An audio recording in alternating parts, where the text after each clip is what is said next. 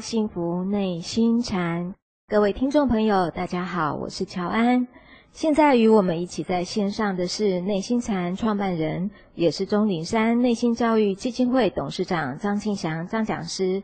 张讲师您好，乔安好，各位听众大家好。哎，讲师您好，你在上一集的节目中哦，用了两段非常精彩的父子纲的故事来印证，在陷入两难的时候，圣贤会怎么样的取大舍小。一段呢是舜，他贵为天子，今天假设舜的父亲杀了人，舜又如何的来做取舍哦？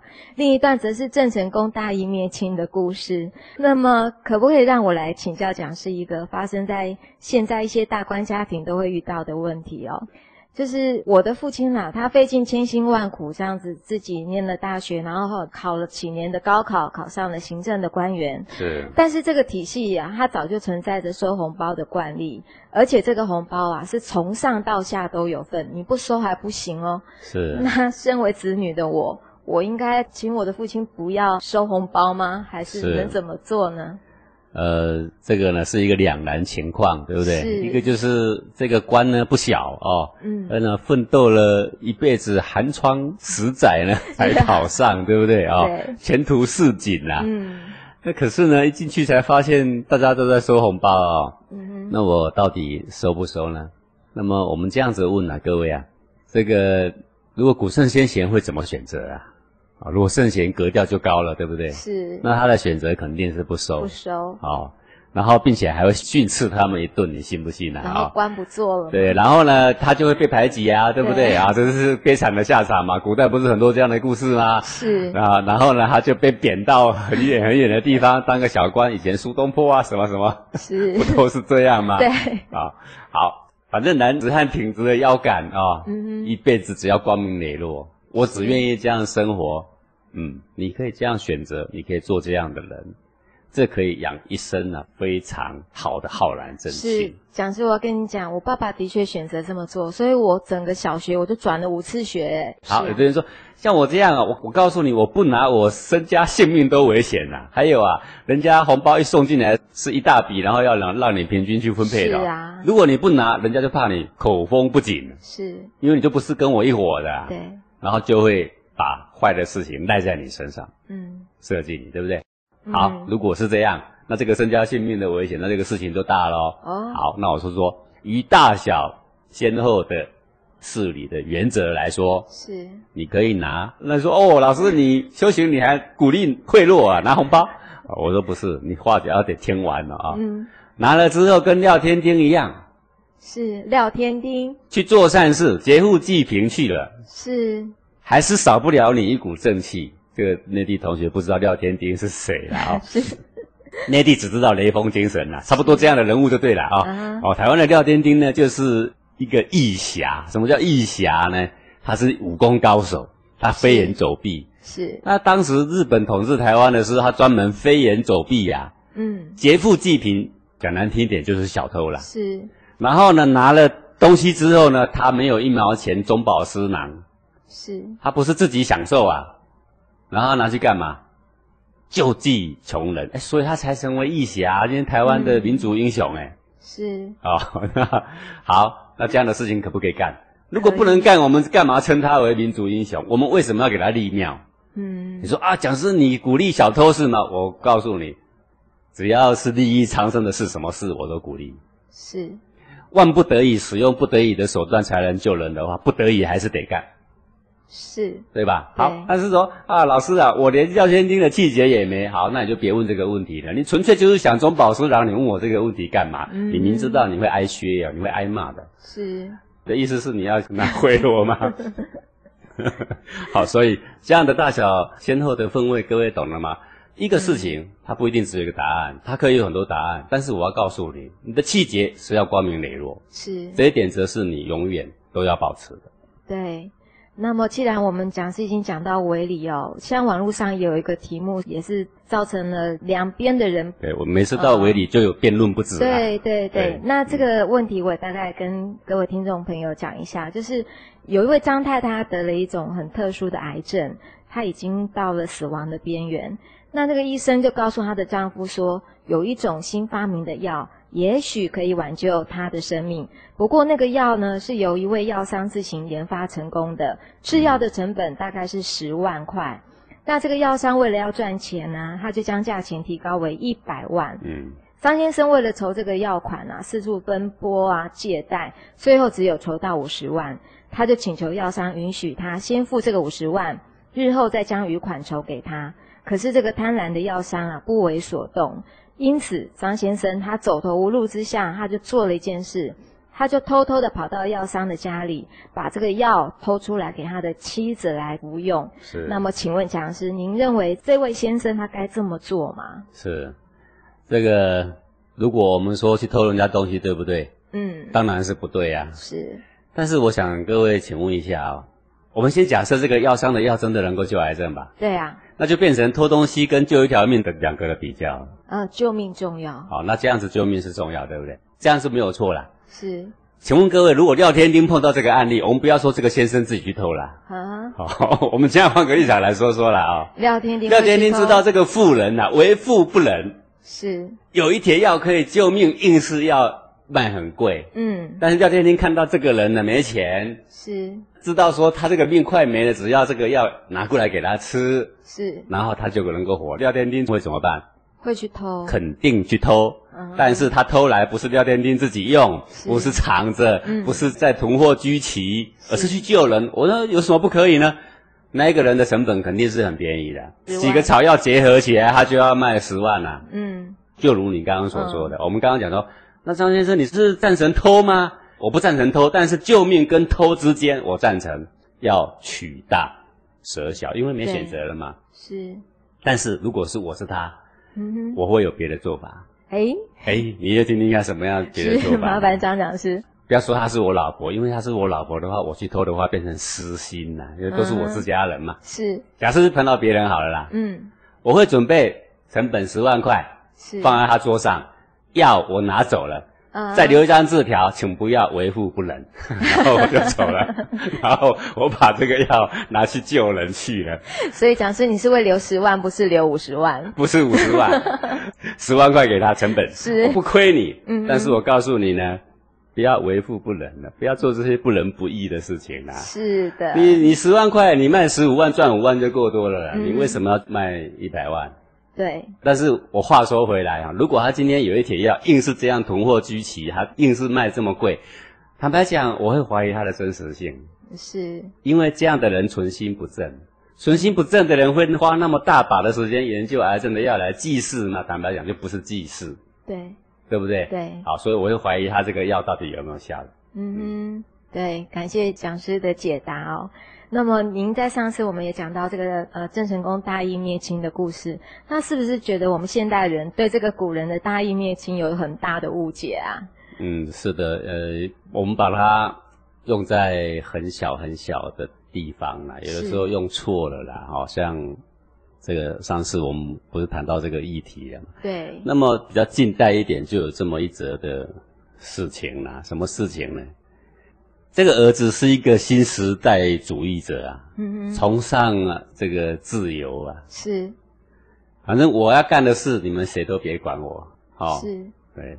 只要你们管我，就是压榨我。是。然后这个儿子呢，有一天发现啊。这个他的朋友寄给他的信呢，他父亲先拆了。嗯，结果你知道这个儿子怎么办吗？他大义灭亲了。怎么大义灭亲？你知道吗？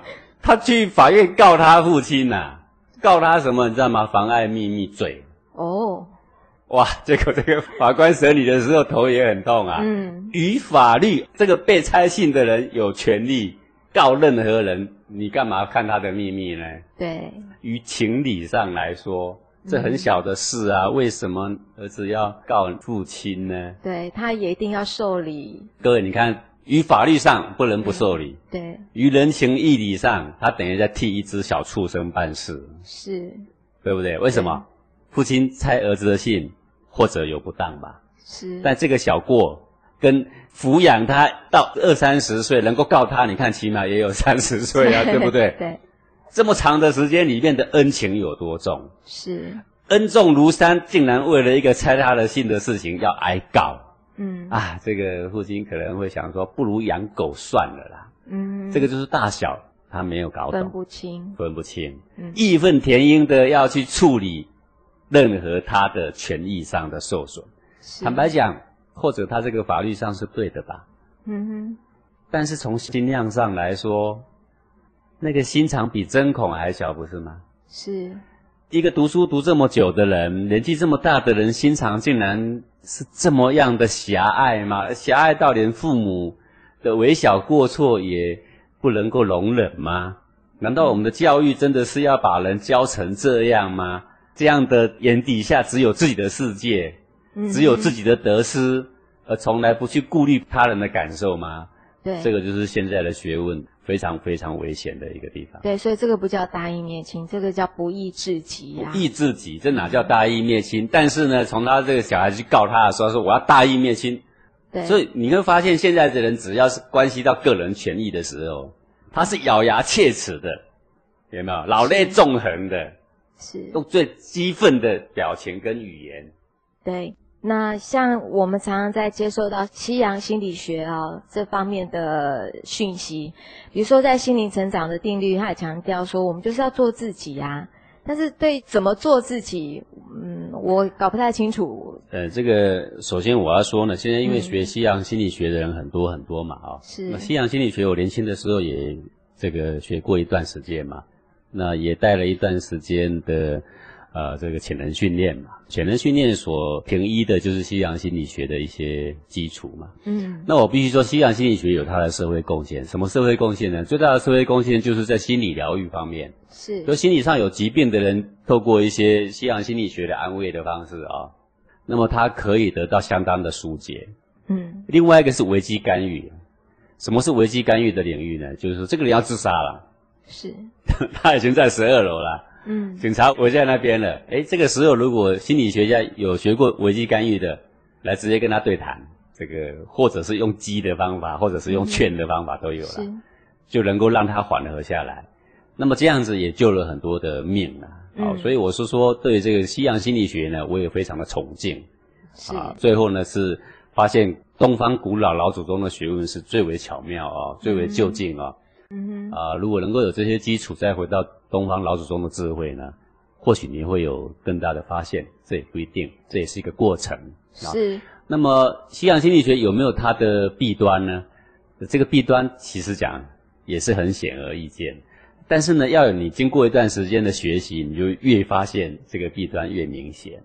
嗯。那短时间学习的人总会觉得西洋心理学是更好，更好的原因是因为它很温暖。是要疗愈的方式也好啦，各方面呢，都给你很多爱，给你很多鼓励，给你很多的空间，给你很多的快乐。是哦，呃，不给你任何的压力。嗯，然后认同你的错误啊，这些方法手段啊、呃，都能够让一个人短暂之内觉得啊，非常的温暖。嗯哼，所以呃，这些新学习的人就会觉得呢，啊，西洋的东西比东方好多了。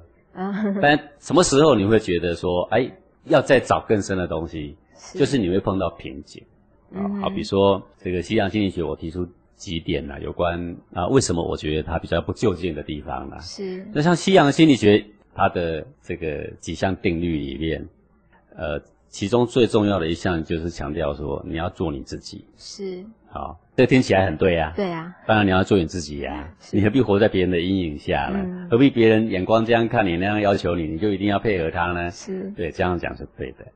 但是这个做自己这几个字哦，你仔细去咀嚼，或当你深陷于其间的时候，有没有别的弊端？弊端是什么？狂妄、我行我素，嗯哼，冷漠，嗯，再也听不下别人的意见啊。但是如果你所谓的做自己是，我有我的骨气，我不跟你们同流合污。那我说，嗯，这做自己是很好的。嗯，问题是，如果你的做自己是你充满着各种欲望，嗯哼，你却不管别人的眼光，那这个做自己还有价值吗？就没价值。所以，这个就是西洋心理学跟古圣先贤的学问不同的地方。怎么样叫做不同呢？像这个古圣先贤，他有留下的话是，纵然被你解错了，也错不到哪里去。因为他们讲话的时候非常小心呢、啊。那么，针对做自己，我们古圣先贤会怎么样来？他会找本性。哦，他一一针见血就要扎在无善恶分别取舍的天然本质上。是的。但是如果你说做自己呢？嗯，我告诉你会需要这种话的人，多半都是自卑的人啊。对。或者是他有很多的嫉妒，或者是有很多仇恨的人啊。嗯、他如果小时候被家里欺诈惯了，然后心里有很多愤怒，他这个时候要做自己，他会做什么自己？做愤怒的自己。嗯。想飙就飙。而西洋心理学好多人你都经验过了，学习西洋心理学的潜能训练，学习完都有一阵子会发飙啊。为什么？因 为就是这个缺点。嗯。可以做自己。但是要做对的自己，要做对的自己。但是这话没讲清楚啊。嗯、对，你要做对的事，做对众人有益的事，嗯，这就好了。我们只要这样强调就可以了。是的，你只是交代说要做自己，嗯，那这是不够的。对，我呢就是穷，但是我穷得有骨气，我要做我自己。嗯，我有多少钱呢？我花多少钱？我不去满足你们的眼光。诶，我说这个人有骨气，这样做自己是对的啊。对。你说，诶，我很富裕，可是呢，我做我自己。怎样做自己呢？我不跟别的富裕的人一样。是。怎样不一样？我不浮华。是。我踏踏实实的过生活，我不会用钱呢去欺负人。是。对吧？我不彰显自己的才识。诶，这个做自己可不可以？可是很好啊。嗯。好。那如果说你要做自己，假设是这样，你很穷，可是我要做我自己。他有名牌包，为什么我不能没有？对，哎，我为什么要欺骗我自己？因为我很喜欢名牌包啊！我要做自己。嗯，啊啊！如果你要这样子立愿也可以，按、啊、你自己好好的赚也可以。是，好被误解误用了。啊、但是呢，如果你，嗯，我的意思要名牌包，没有名牌包，我会哭啊！没关系，那你就天天在那边哭，天天在那边内心在那边动荡。这个自己是，是自己吗？这个动荡的自己、好恶的自己、贪嗔痴爱的自己，到底是不是自己？你没说清楚啊！嗯，你如果说做自己，说本来的自己，对，本性的自己，光明的自己，是，我们说还可以啊。是的，或者是这样吧，我们如果说它是一个疗愈的手段，嗯哼，这个人嘛，深的道理听不太懂，是。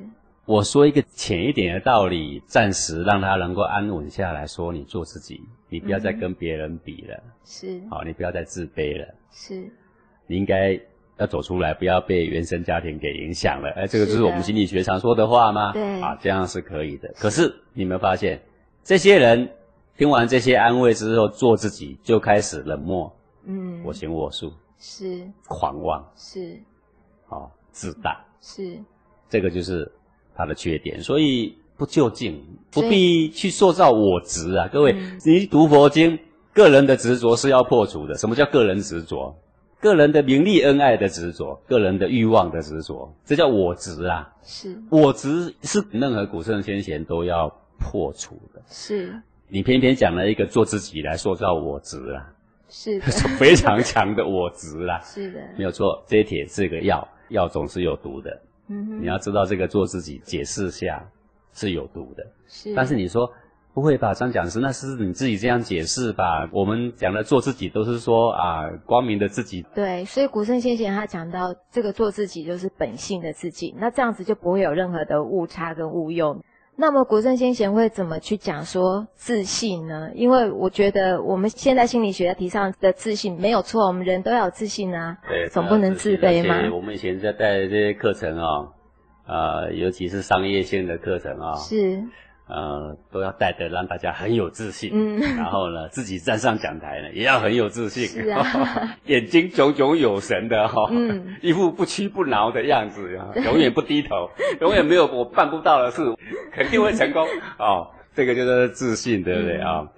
那不妥的地方在哪里？对，这个自信呢，我常常说，自信是一个坏朋友，嗯。然后就有人会说啊，我没听过这个说法，难道要自卑吗？对呀、啊。我告诉你，自信都是坏朋友的话，自卑更是坏坏的朋友啊，哦、对不对？我的意思是说，这个都不要交啦。嗯哼。而为什么我这样子说呢？人要活得真实而自在，是。不要活得武装呢、啊。是。自信这两个字虽好啊，一稍微错解就变成一种盔甲。嗯哼。武装的好像很行啊。嗯。哦。嗯。反正。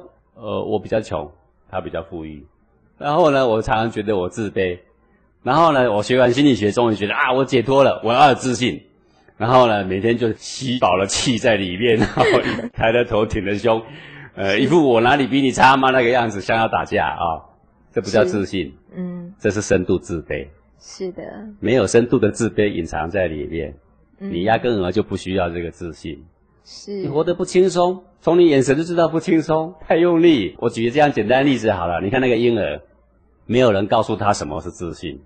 嗯，没有。他对任何达官贵人也好，对任何边落的市井小民也好，他都是一样的笑容。是。他丝毫不造作。对的。谁有这个自信？嗯。这个才叫自信。哦。这个自信里面没有自信两个字。是的。小孩子根本不认识自信。嗯。但是他却非常有自信。什么是自信？就是轻松了。轻松，回到本性。这才是真正的自信。是的。现在的人哦，我要去讲一个商业的课程。既然我要教人家自信嘛，肯定要有很有自信的感觉，而且我要自信满满，要胜过他们。是。你有没有发现那些讲西洋自信的那些课程的人，都像无敌铁金刚啊？是。哎呀，那个活得好累啊。嗯，因为我本来以为自信是要训练，训练就可以有自信了。可是张讲师，你那么一讲，回到本性就是有自信了。无分别好对，无分别取舍，嗯，不卑不亢，是。你回到真实轻松的自己就好，是。何必提两个字叫自信？嗯哼，自信是对自自卑而来的。对。但是若是你有自卑，而我用自信来救你的话，自卑已经够苦了，告诉你跳进自信一样苦了。是。我要告诉你的是说，不要分别取舍。是。你只要关在你的内在的心性气血的自然。你就可以在从中呢得到非常安宁，这个就是黄庭山所教的啦。嗯哼。当你自卑的时候，内心呢、啊、在黄庭里面呢、啊，就有一个纠结的气血。是的。当你提起自信的时候，在黄庭里面呢，就有一股压力的气血。是。这都不要，因为这都伤害本性。嗯哼。你只要关照着内心契机的自然。是。接受内心所有任何契机变化的感受，你当下就可以。非常的轻松。那么讲说，我再问一个哈，就是现代心理学一样，它是提倡说我们可以尽情的玩，我们在玩中就可以学习。结果小孩呢，可能他就没有办法正经的办事情啊，做事情非常的浮躁。这个也是他的一个弊端呐、嗯，因为现在的教育都是学习养啊。是。呃，其实我们老祖宗已经有一个很完整的、很好的教育的一个方式啊、哦。嗯哼。但是被现在的人给误解了嘛。是。其实这个中华民族是一个很可悲的啦，怎么样可悲呢？就是在整个民族其实是很兴盛，一直兴盛到清朝的末年。嗯，所以在整个世界上来说，中华民族的兴盛是一直兴盛的，是的，一直都超越世界上任何国家的。是。但是呢，很不幸的，在清朝末年的时候，西方啊来了工业革命。嗯。那么就开始有一些工业技术。是，当工业技术发达的时候，清朝正值最腐败的时候，而西方的科技竟然让我们看到，是，所以我们就觉得说，哎呀，我们自己老祖宗的东西没有一样可以用的，因为很积极于船坚炮利的那个时候，是，然后所有的人赶快要送到西洋啊去留学呀、啊、什么的、啊，就学了西洋的东西之后，什么都是最好的，我们忽略了一件事，它的好里面隐藏两个坏，是的，例如船坚炮利来说。各位，现在经济很发达，嗯，科学很发达，是。当时 iPhone 一出来，大家都把贾伯斯封为禅师啊，嗯，是啊，发明这么人性的东西呀、啊，现在的人才发现说不行，我的小孩全部近视了，嗯，谁的功劳？贾伯斯吗？那个内地叫乔布斯啦，嗯，苹果的创办人之一啊，是。世上自古以来有什么禅师把小孩眼睛搞成近视的啊？就他。嗯，这有配称禅师吗？是，这个叫船坚炮利。嗯，这些科技的技术，有些科技当然可以带来我们的生活方便。譬如说，你发明电锅，没什么不好啊。是，对不对？是的。但是发明了这一个这么样先进的手机，你有没有发现现在小孩子整天拨来拨去，拨来拨去？我只是告诉你说我们的可悲啦。嗯，说西洋的东西往往一个好，带两个坏。是的。中国老祖宗已经经过几千年的淬炼，告诉你留下的东西就是好的。对，看起来也许有一些不变了。嗯，没有不变。什么叫不变？我的长上做错事了哦，老祖宗会告诉你：第一步你怎么增谏，怎么劝呐、啊；第二步才告诉你说怎么样和缓的增谏；是。第三步才告诉你说怎么样正色直持的真见。是第四步还不行，如果影响很大，怎么样告诉你拍桌子瞪眼睛都可以？这些古圣先贤统统有教，步骤都有。对，步骤都有了，是没有一步说像现在的小孩子没大没小啊。是的。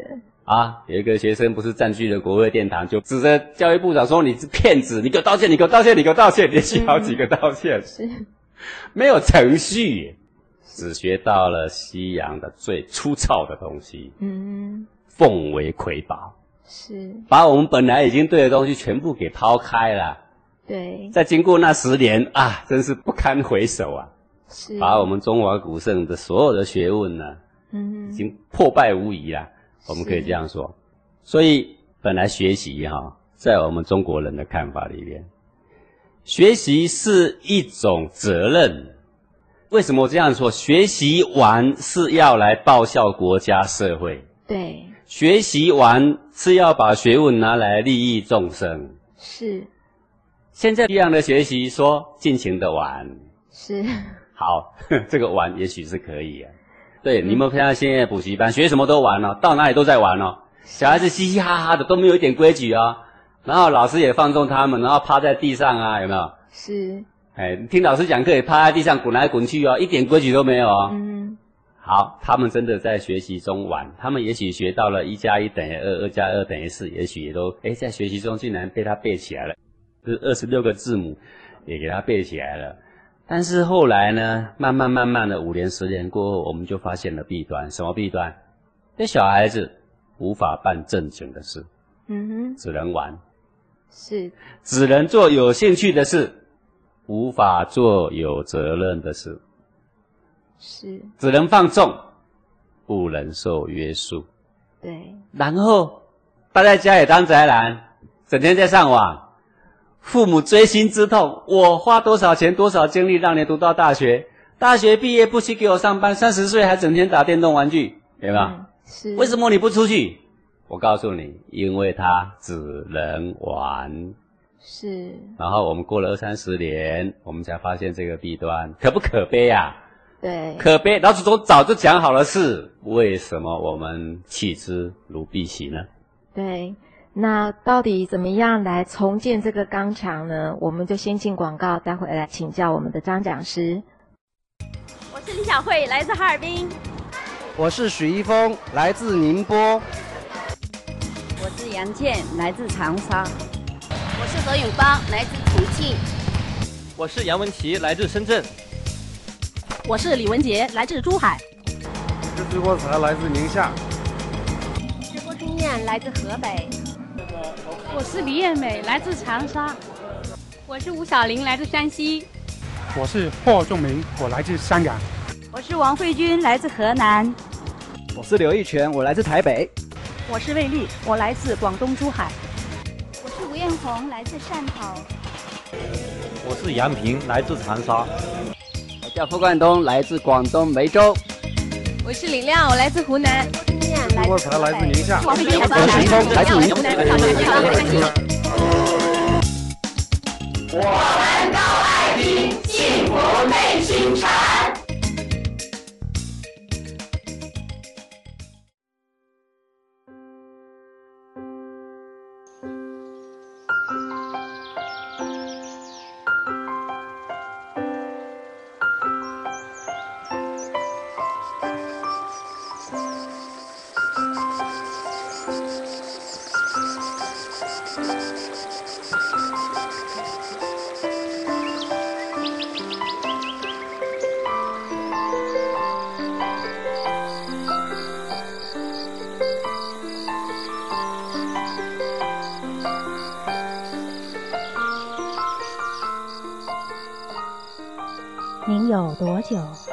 没有听听来自您内在的声音？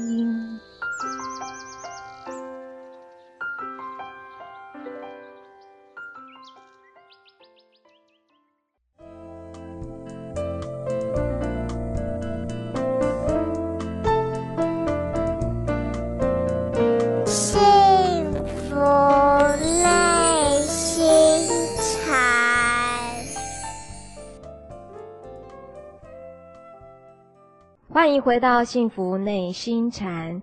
在这一节的节目一开始，依照惯例的要请教讲师学员的几个问题哦。好的。有个学员他就问说，当他困境一来的时候，他就想要躲进房里去打坐，这样算不算是一种执着呢？请问讲师。呃，这个对的啊。如果你常常喜欢打坐，然后旁边的人却不喜欢你打坐，嗯，然后他就会常常说你打坐很执着啊。是。那旁边的人为什么不喜欢你打坐？很多原因呢、啊。对啊。第一个是你打坐呢不陪我聊天。是。然后看你有进步，我自己没进步，我也很生气。哦，对。这个也会啊。也会。他说你很执着。当然也有可能确实很执着，比如说家里的事都不办，碗也不洗，衣服也不洗，就会打坐。嗯哼。当然人家会说你很执着啊。是。那我要告诉你一下说，说什么叫执着？你执着这两个字是什么？如果你定义不清，嗯，对。那你说我打坐算不算执着？各位，那我问你啊，我每天吃饭算不算执着？诶，如果要这样讲，好像执着。那最执着莫如这件事啊。对。那常常办的事都叫执着的话，那每天睡觉叫不叫执着？也是执着。是执着啊。那到底执着要怎么定义？好，我告诉你，只要是让你的生命更活泼、更灿烂、更健康的。都不叫执着，做事让你的生命更阻碍的、更不健康的，是，我们就会说执着。哦，啊，如果你碗也洗好，衣服也洗好了，小孩子也喂好了，你去打个坐，谁敢说你执着？就不是执着，对不对？对我只静坐完，眼睛炯炯有神，非常有精神。先生，你没看到吗？嗯，是。我爬山越来越比你有力，你没看到吗？是。你都走在我后面了，嗯、我执着还是你执着？嗯。你天天抽烟，执不执着？执着。那才执着，为什么？那个不好啊。没有很执着，我才抽两根。管你几根，反正都伤身。是，伤身就是执着啊。如果你做的事情是养生的，是益生的啊，什么益生？有益身心。有益身心的益生的，谁敢说你执着？是啊，那你就说，可是呢，我的心情不好，我就躲在里面打坐。如果各位你心情不好，你也可以找朋友聊天，也不叫执着。嗯，你心情不好，也可以去看一场电影，也不叫执着。那为什么不叫执着？因为这样可以疏散身心嘛，是解除压力嘛。什么叫执着？按说，那我心情不好的时候呢，我不看电影，我也不找人聊天，可是我觉得我打坐对我比较轻松，可不可以？可以。那可以啊。那怎么叫做执着？是。告诉你，这个人一直说你执着，这个人最执着。啊，好的。常常说人家执着的人是最执着的人，你信不信？是的，是的，对，也是误会。那是因为我们对执着两个字 误会了这两个字。我们常常跳进了陷阱啊、哦，嗯，然后呢，不知道怎么样解脱出来。我们常常两个人对骂的时候都骂输他，为什么？嗯，因为你根本不知道定义是什么。对，好，然后你被抓的团团转。但是当你定义很清楚的时候，人生就这么简单嘛。你所做的事情不就是为了快乐跟健康吗？是啊，所以是养生的，那其实就不是执着。如果是快乐跟健康谁大？两个都很大，但是如果快乐不健康呢？哦，你追寻的事情很快乐却不健康了？这个事还可以追寻吗？不行。我告诉你，吸毒就是这样的事，是很快乐，健康吗？很不健康啊，很不健康之后还快乐吗？我告诉你，很不快乐。是的，是的。你这样解开了，谢谢讲师。那另外一个学员问了，他说：“什么是贪？什么又是嗔？贪图美味而来吃美食，这个也叫贪吗？”请问讲师。哦、对对对，这个跟刚刚这一题其实异曲同工了啊。呃，什么叫贪？你说修行嘛，就是要无欲。无欲。啊，对，嗯、这是我们的最高境界，对不对？无我，哈啊，是这个境界不错。然后我们旁边的人就会跟你吐槽，还会说。那你吃饭，算不算贪呢？你喜欢喝茶算不算贪呢？你说你喜欢吃茄子，他喜欢吃菜花，这样算不算贪呢？嗯，这不是欲望吗？好，那我们得重新定义一下，要不然你饭都别吃，水也别喝。对，那你们修行的人就更怪了 哈，吃饭也不行，喝水也不行。好，反正你怎样都有人说话。嗯，正确的定义。重点就是因为他们不了解定义。对，什么是贪？当我喜爱一个东西，而伤害我生命的健康，就叫做贪。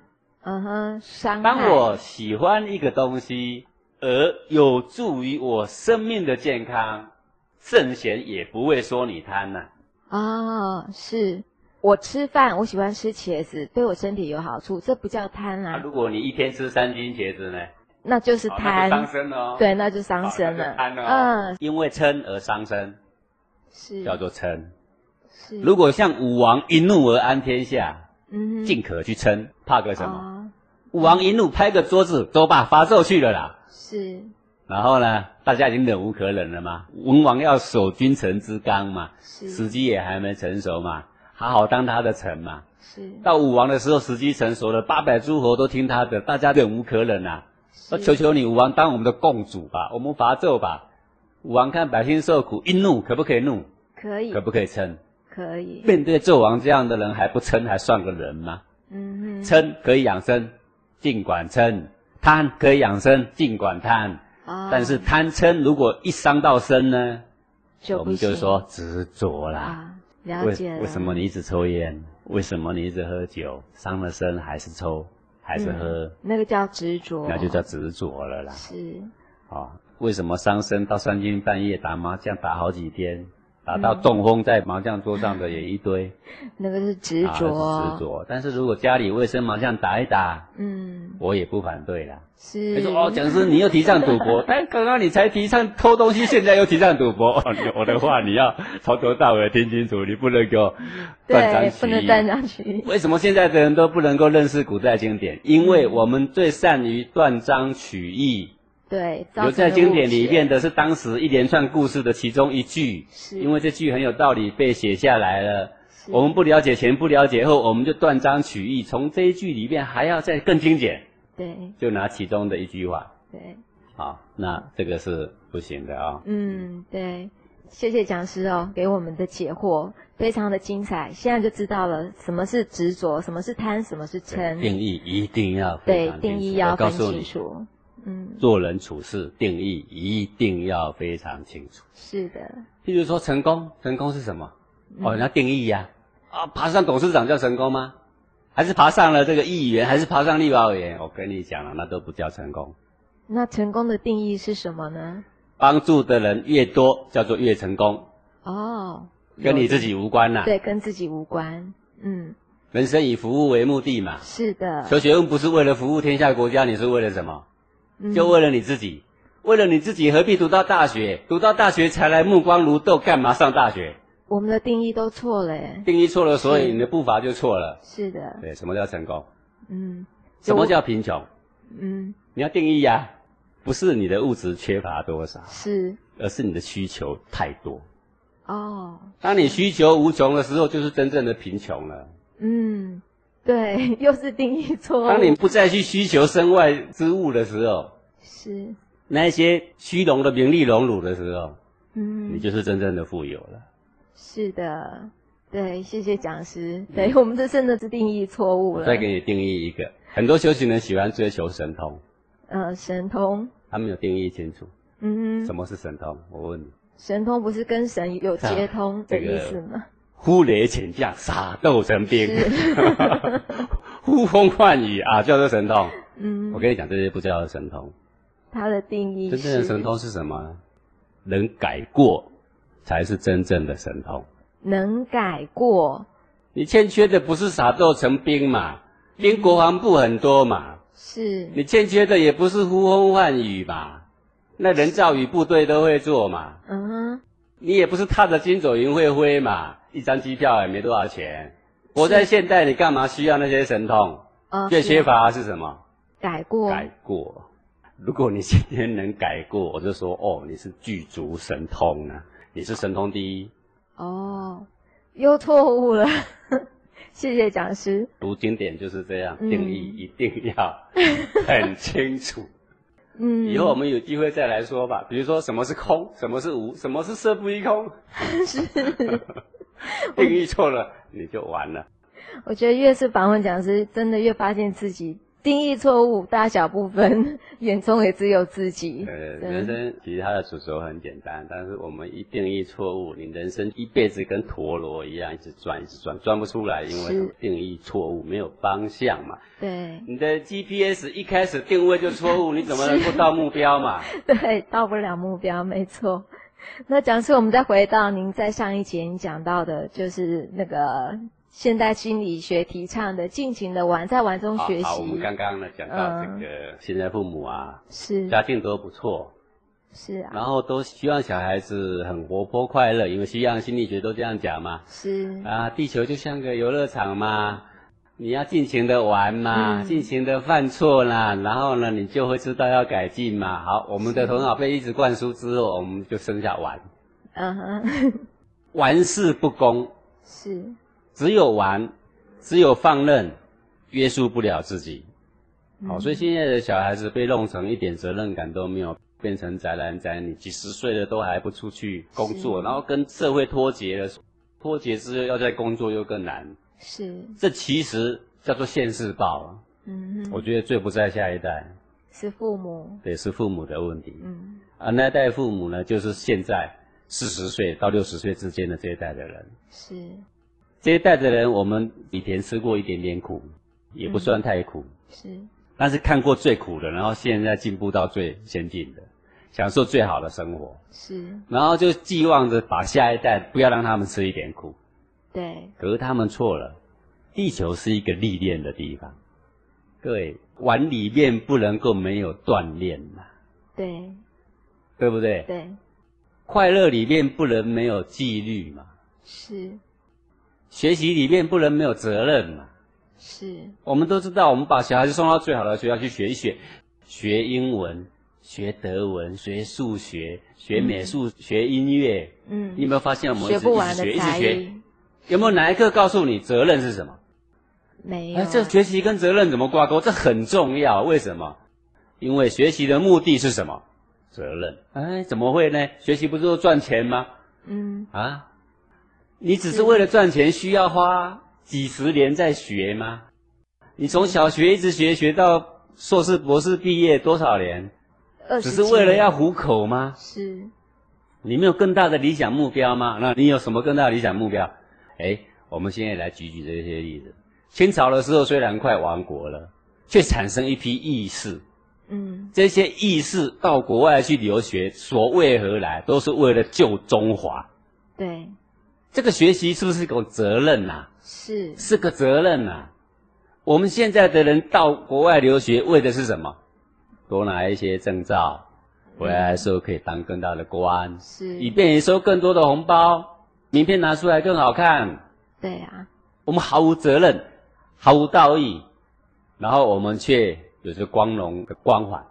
是的。对不对？这就是现在社会的悲哀嘛。然后我们一批一批把小孩子送到我们认为定义错误的这条道路上。对。我说你一定要听爸爸的话，这样子呢，你以后才会成功。所谓成功是什么呢？就是把别人践踏到下面去，然后一个人高高在上。对，就是在金字塔的顶端，那个叫成功。父母就把成功的定义错误了。是。小孩子更是偏差的一塌糊涂。我们受过苦，我们不愿意再吃苦，我们就告诉小孩子不愿意吃苦，是不对的。你要让小孩子有吃苦的能力，对，有在苦中还能够悠游自在的能力。嗯哼。那么，在这个台湾有一所工商学校，叫做中信工商。中信。哎，你听“工商”两个字，你听都不听，为什么？因为工商没什么嘛，又不是什么研究所，也不是什么博士班，你提工商干嘛？我告诉你，这个中信工商很特别。多特怎么样特别呢？很多人登报纸征才，是都标明中信工商的人来应征，一律录取。哎，为什么呢？够特别的吧？特别。哎，因为中信工商出来的学生很诚信、讲信用、有规矩，不只是这样，功课还好的不得了。哦。哎，在他们学校没有考不上大学的。嗯。为什么？因为他们该上课的时候在上课。是，他们不是在玩，啊哈，啊，该玩的时候呢，他们会玩，是，他们该享受一下，他们会享受，嗯哼，他们该有纪律的时候，非常有纪律。是他们校长很有智慧吗？对，这个校长到大陆去演讲，是之后呢，因为他演讲的实在是太精彩了，所以就网络大为流传嘛。是哦，那其中有几个令人很印象深刻的，他举很小的例子啊。是。他说，在我们学校前面，如果你看到一张纸屑啊，嗯，你没有捡起来，后面的人再走过没捡起来，他说这是要开除的。哦，哦，这么严！你一看到，哦，世上有这么严的学校吗？嗯，哇，那里面是不是跟这个军队差不多？嗯，比军队还严了嘛？好，嗯，但是呢，他们并不是用强硬逼出来的，他们是学长是学长告诉学弟怎么做示范。是。他另外举一个例子说，如果前面一个人来这边打开水龙头，没有水，是，然后他就没关，就走人了。嗯，他说抓到就开除，也开除，没关水龙头被开除。所以啊，家长只要能够把这个小孩送进中心高工啊，是非常配合的。好，这个想尽办法要留得住，所以要约束小孩子啊。然后呢，学校呢井然有序，功课好的不得了。嗯，好，那么他体重呢就。有谈到，他说：“这个读书啊，不是为了自己啊，嗯，不是为了自己，读书是为了国家社会而求学问呢。为什么？因为你一出了学校之后，你就要在哪里贡献你的所长啊？在社会里面，对，在社会，在这个国家里面呐、啊。好、嗯，所以说读书做事啊，你一定要先有一个定义，你要先有一个确切的方向。”就是，嗯，先确立自己应该做的事，应该担的责任是什么？是，有余力才会去考虑到说自己喜欢的事是什么。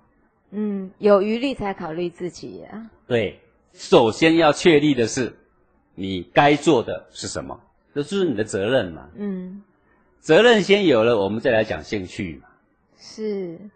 现在的人，你有没有发现反过来？反过来啦！一开始才十岁就一直问他兴趣，一直问他兴趣。对，没有人告诉十岁小孩说，你将来对国家的责任是什么？没有。哎，然后你就说，哎呀，我一个升斗小民，我哪能够负担什么责任？嗯，把他举一个例子，我觉得很好。譬如说丢纸屑这个事情。是。他说在日本办了一个六万人的一个大型的一个什么音乐会之类的。嗯哼。没有看到一片纸屑。对，日本。然后你同样在内地也好，你台湾也好，每一次过年都有跨年跨年晚会的时候，几百吨的垃圾出去呀、啊。是啊，你们来跨年，你很欢乐哦。嗯。结果那些清洁队员做的要死啊。对。做了两三天做不完啊。是。好，然后呢，这样子一比较，人家说：“哎呀，那你们这个差日本差远了。”嗯。对不对？对，难怪日本人可敬。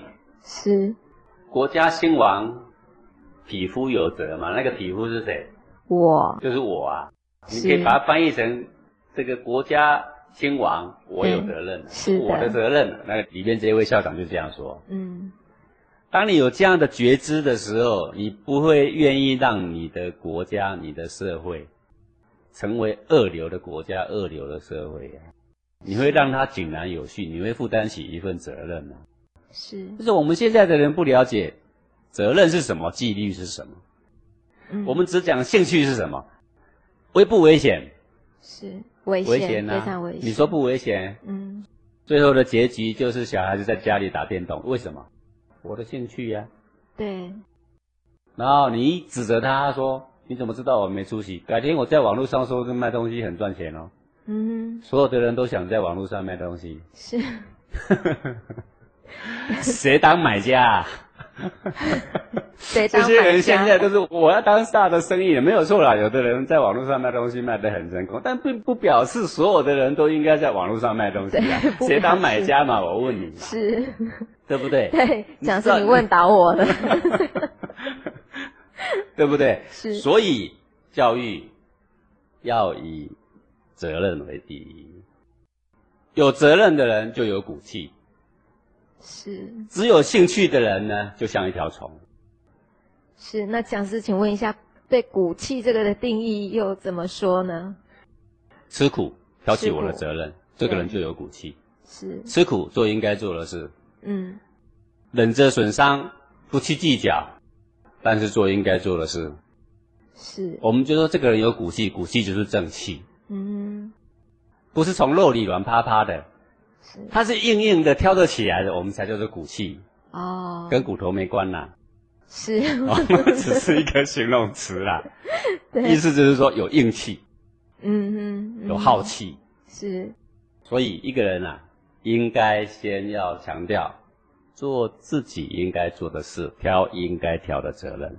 是，我相信还有很多时间呐。是，再可以去享受有兴趣的事，这个就是大小先后。对，大小先后。你有没有发现，我们这一辈的人把大小先后搞乱了？分不清楚了。你怪不得下一辈的人，为什么？嗯、因为造孽的人是谁？我们自己。是我们这一辈的人，对不对？对。